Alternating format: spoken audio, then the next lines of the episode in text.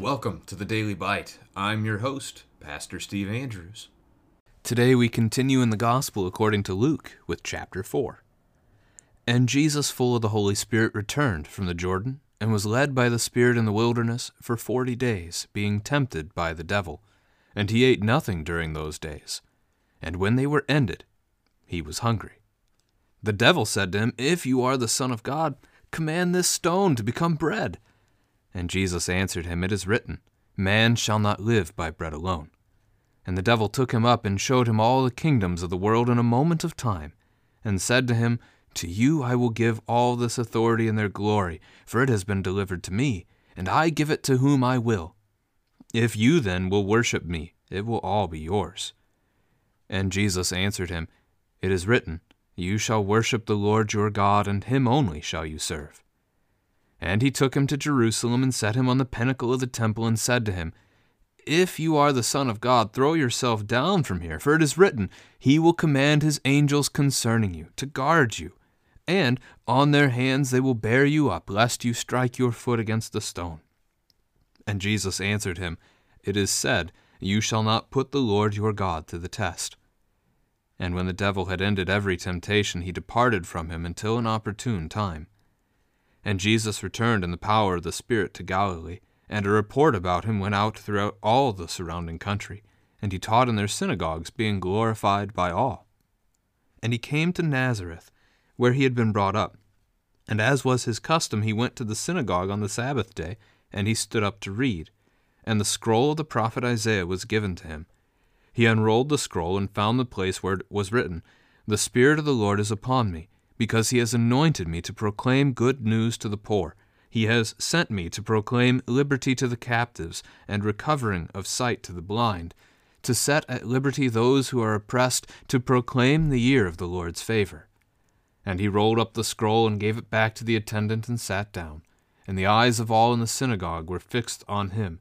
And he began to say to them, Today this scripture has been fulfilled in your hearing. And all spoke well of him, and marveled at the glor- gracious words that were coming from his mouth. And they said, Is not this Joseph's son? And he said to them, Doubtless you will quote to me this proverb Physician, heal yourself. What we have heard you did at Capernaum, do here in your hometown as well. And he said, Truly I say to you, no prophet is acceptable in his hometown.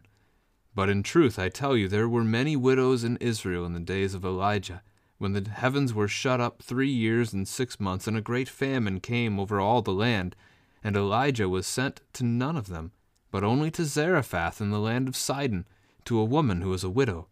And there were many lepers in Israel in the time of the prophet Elijah, and none of them was cleansed, but only Naaman the Syrian. When they heard these things, all in the synagogue were filled with wrath, and they rose up and drove him out of the town, and brought him to the brow of the hill on which their town was built so that they could throw him down the cliff. But passing through their midst, he went away.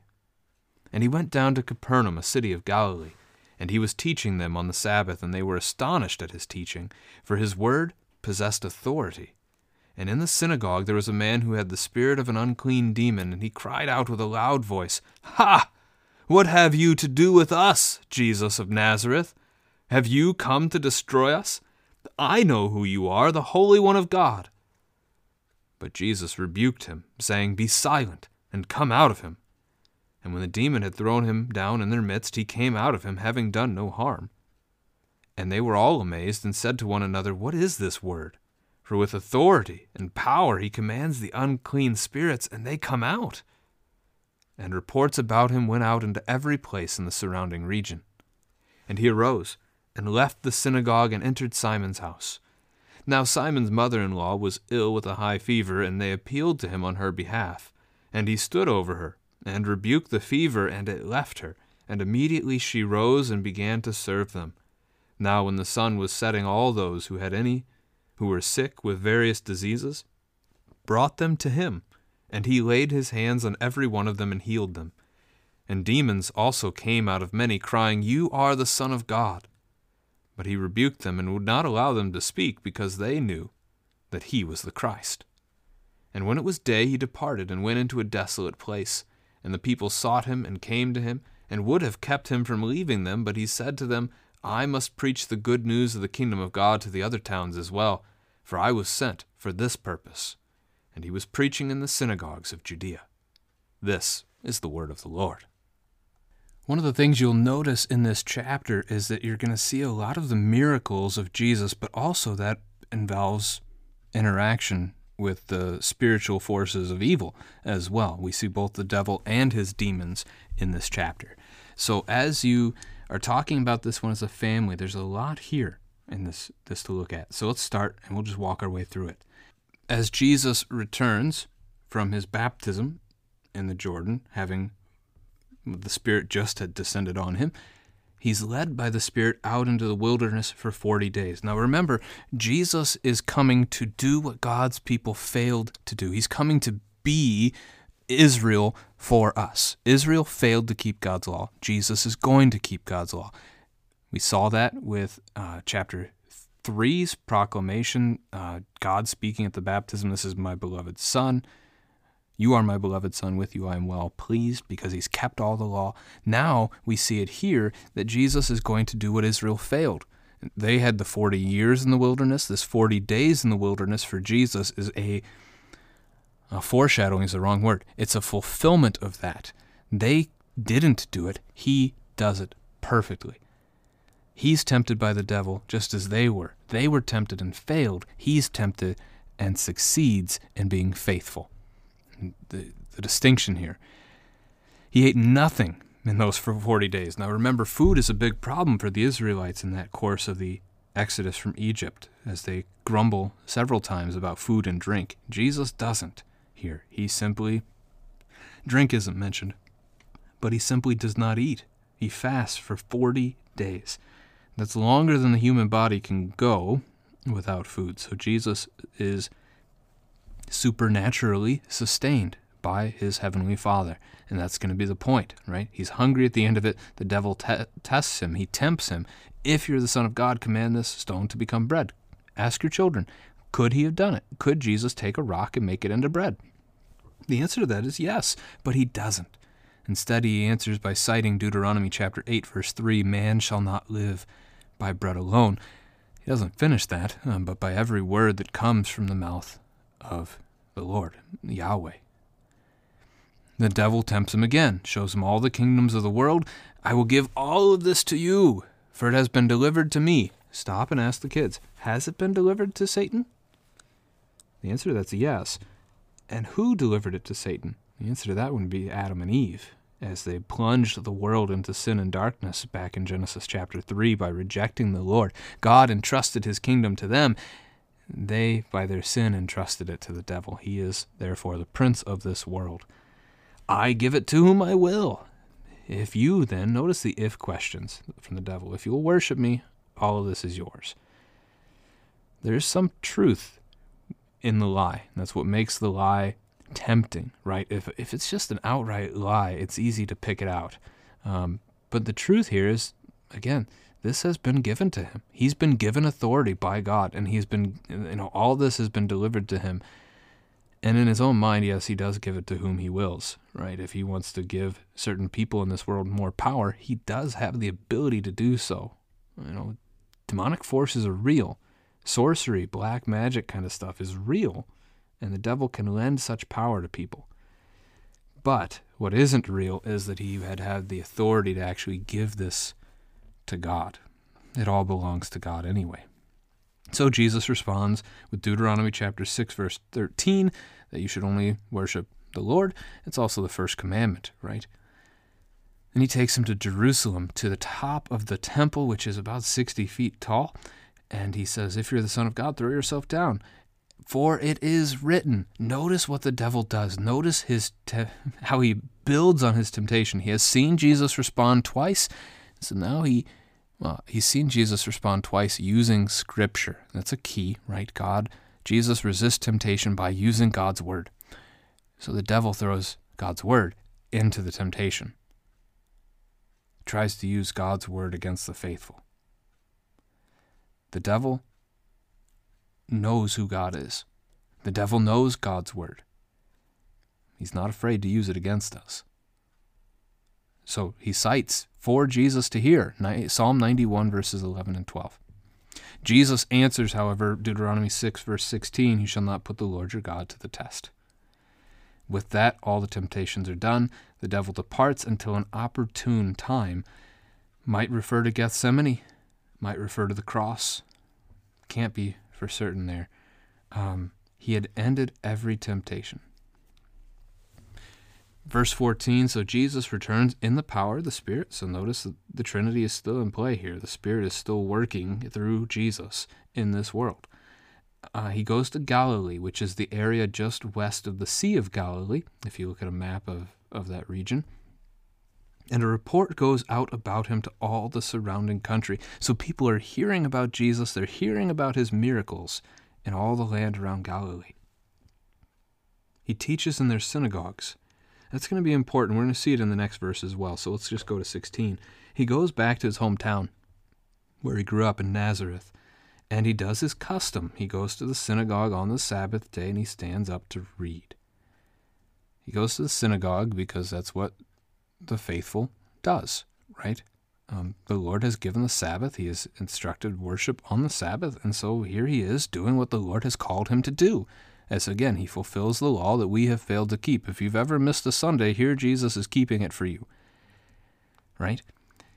God's word is there, and he stands up to read it. That's part of the culture in that era of Jewish history. That in the synagogue, basically, the men of the community would take turns reading some of God's scripture and then basically teaching on it. The rabbis would teach. And so Jesus is fulfilling that role. Here he's given the scroll of Isaiah 61, verses 1 and 2. He reads from those, and he's going to point out to the congregation gathered there that it's about him.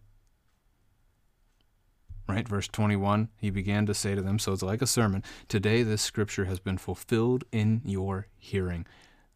Jesus boldly in Nazareth his hometown, in the synagogue, proclaims himself to be the Christ, the one who has proclaimed liberty to the captives, who restores sight to the blind, who brings liberty to the oppressed, and proclaims the year of the Lord's favor.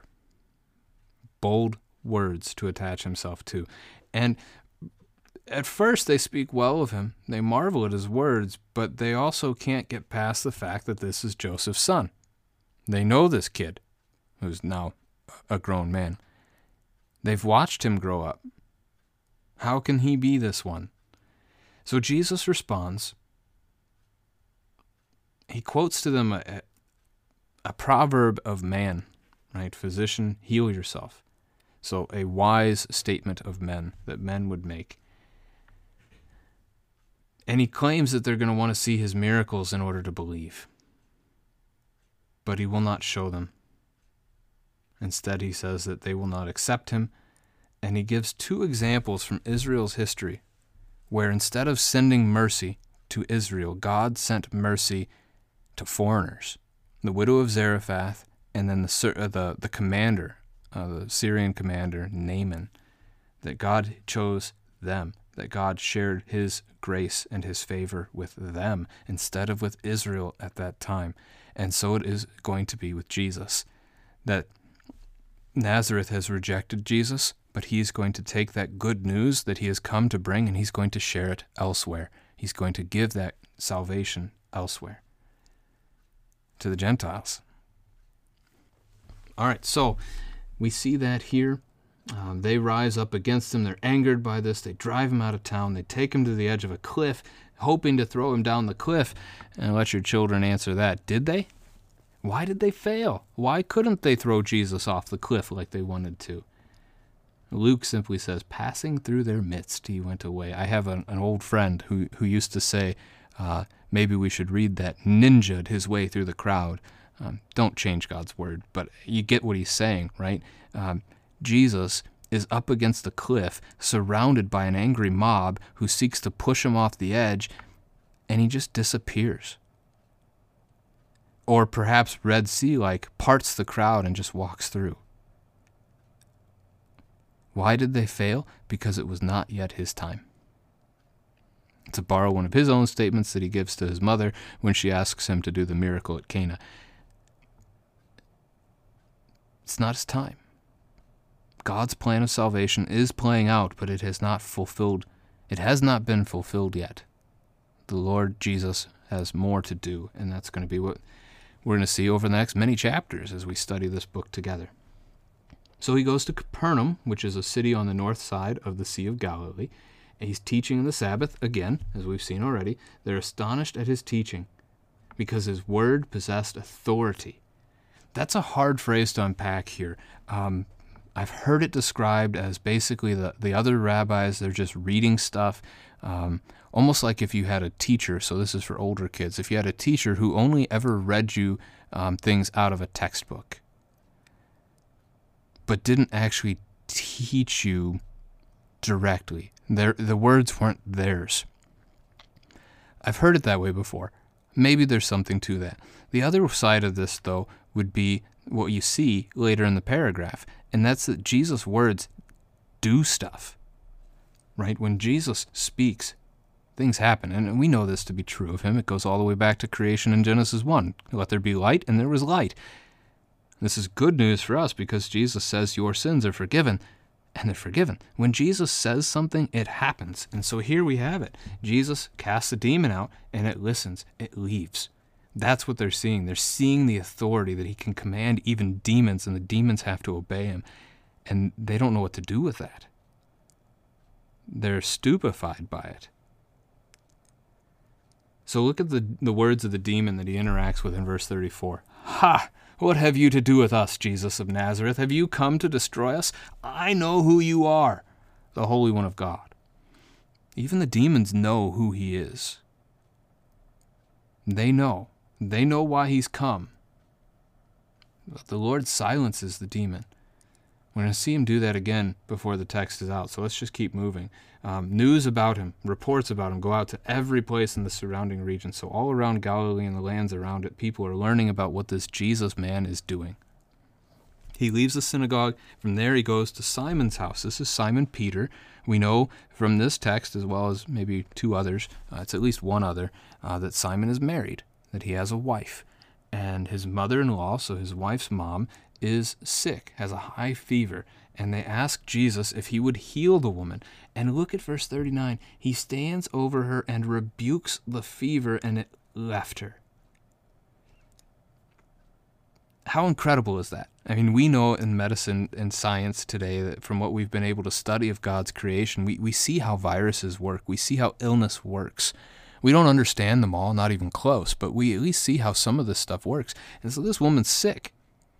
And Jesus is able again to speak, and it happens. He rebukes the sickness, and it goes away, just like he rebuked the demon, and it went away. Jesus' words have power and authority. That's what the people are noticing about him. And immediately, how does she respond? She serves him. She serves the disciples. Sun is setting. All those who are sick all, well, all those in the area who had sick people with them. Everybody's bringing the sick to Jesus and he's healing them. He's casting out more demons. They're together crying out, You are the Son of God, but he won't let them speak. Why not? Because they knew he was the Christ. Great crowds would slow the ministry of Jesus. Great crowds perhaps might even try to prevent the cross like Peter did. You have the, the crowds that Jesus fed right? The the four thousand, I think it is, in John's gospel that then follow him along and want to make him their bread king. And it's not why he's come. You have this crowd that doesn't want him to leave. It's not why he's come. They want to keep him for themselves. They can't. Peter drew his sword and cut off a man's ear trying to prevent Jesus from dying on the cross, but it is why he came. And Jesus is going to share that in verse 43. He departs, he goes to a desolate place. The people, he's always trying to get away, and he never can. Well, I shouldn't say never. He does get a little isolation on occasion, like the Garden of Gethsemane. But the people flock to him again. They try to prevent him from leaving, and verse 43 is key to that. I must preach the good news to, of the kingdom of God to the other towns as well, for I was sent for this purpose. Not just to share the good news with some, but that all might hear, the good news, that they would repent, and that they would believe in the gospel of Jesus Christ. And so he goes, and he preaches in the various synagogues in Judea. Let us praise the Word incarnate, Christ who suffered in our place. Jesus died and rose victorious, that we may know God by grace. Let us sing.